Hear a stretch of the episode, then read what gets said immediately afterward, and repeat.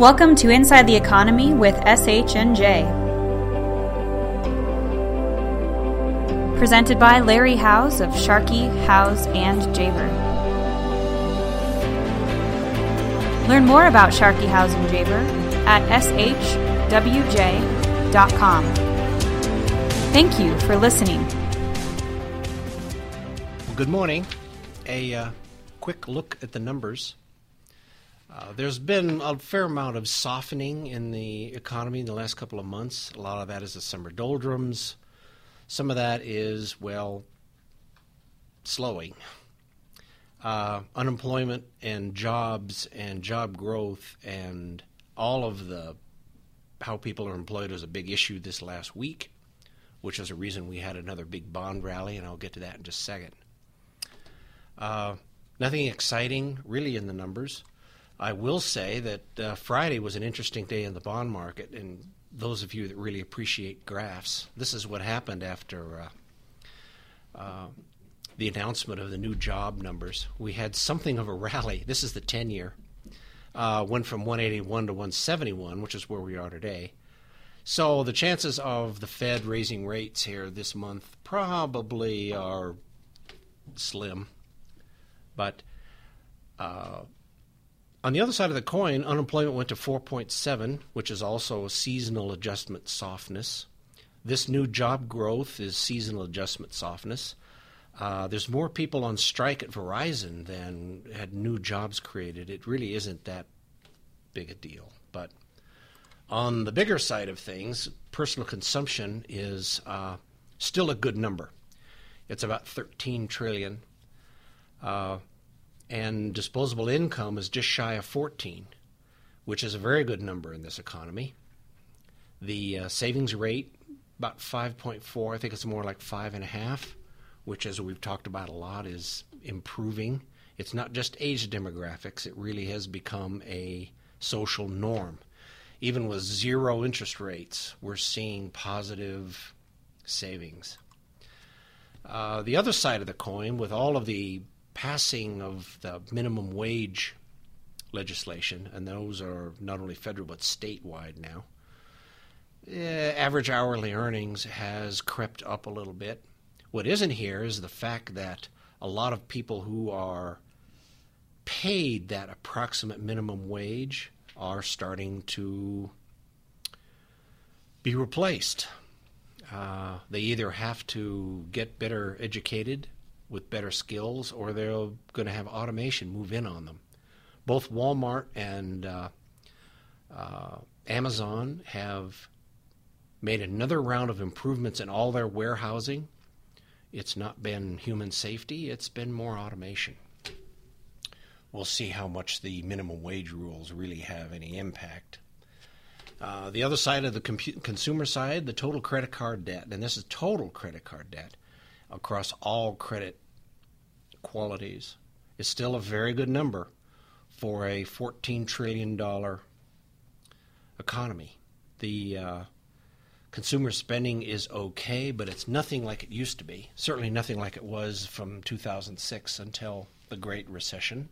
And bank business, the actual business of being in a bank, has improved once again. From 2014 to 2016, the blue line here is uh, actual bank debt lent out to people. That's about 12 trillion.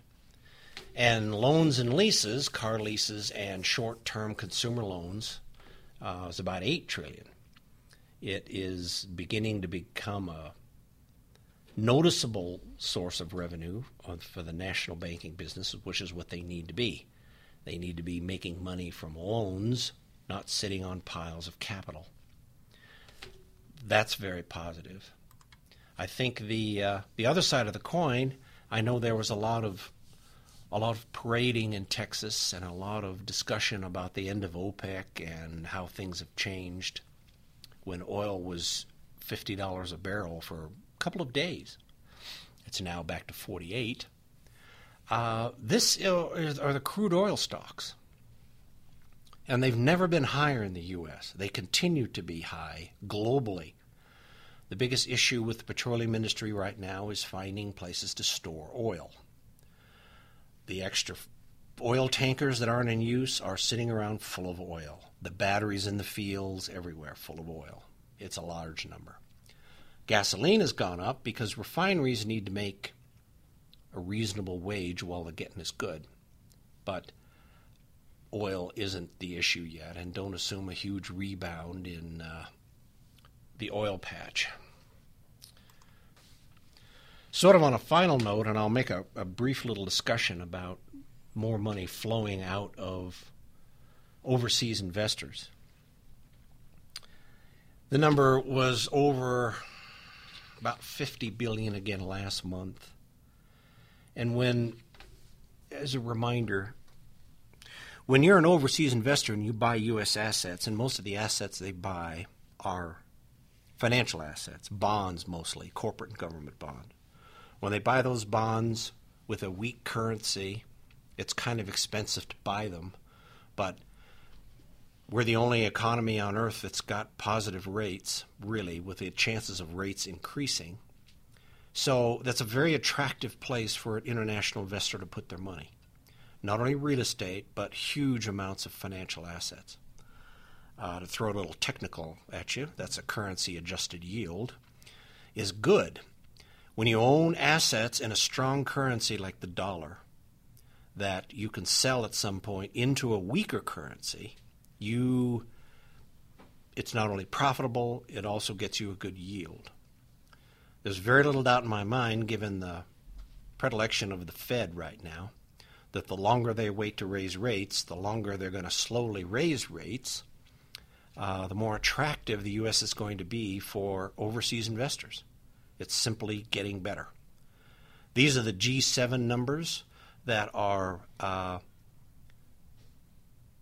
mm, accurate. Their projections are a little optimistic, but uh, they're putting Canada at the top of the growth GDP, which has already adjusted down. Uh, the rest of them, we'll see. Europe is flattening. Italy isn't in the running. Spain is doing better than Italy. Uh, and UK is sort of dropping in a hurry. I, I think their manufacturing numbers have, have dropped significantly.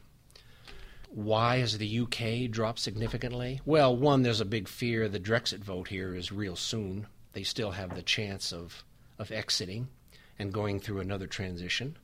They have Scotland coming up in the near future. Uh, and the IRA, of all places, in Northern Ireland has become, well, not as complacent as they have been. So people aren't investing so much in the UK right now. We hope that doesn't get worse. Anyway, there's not a lot happening right now. It's summertime. And uh, unless there are any other questions, I think that wraps it up for us. Thank you.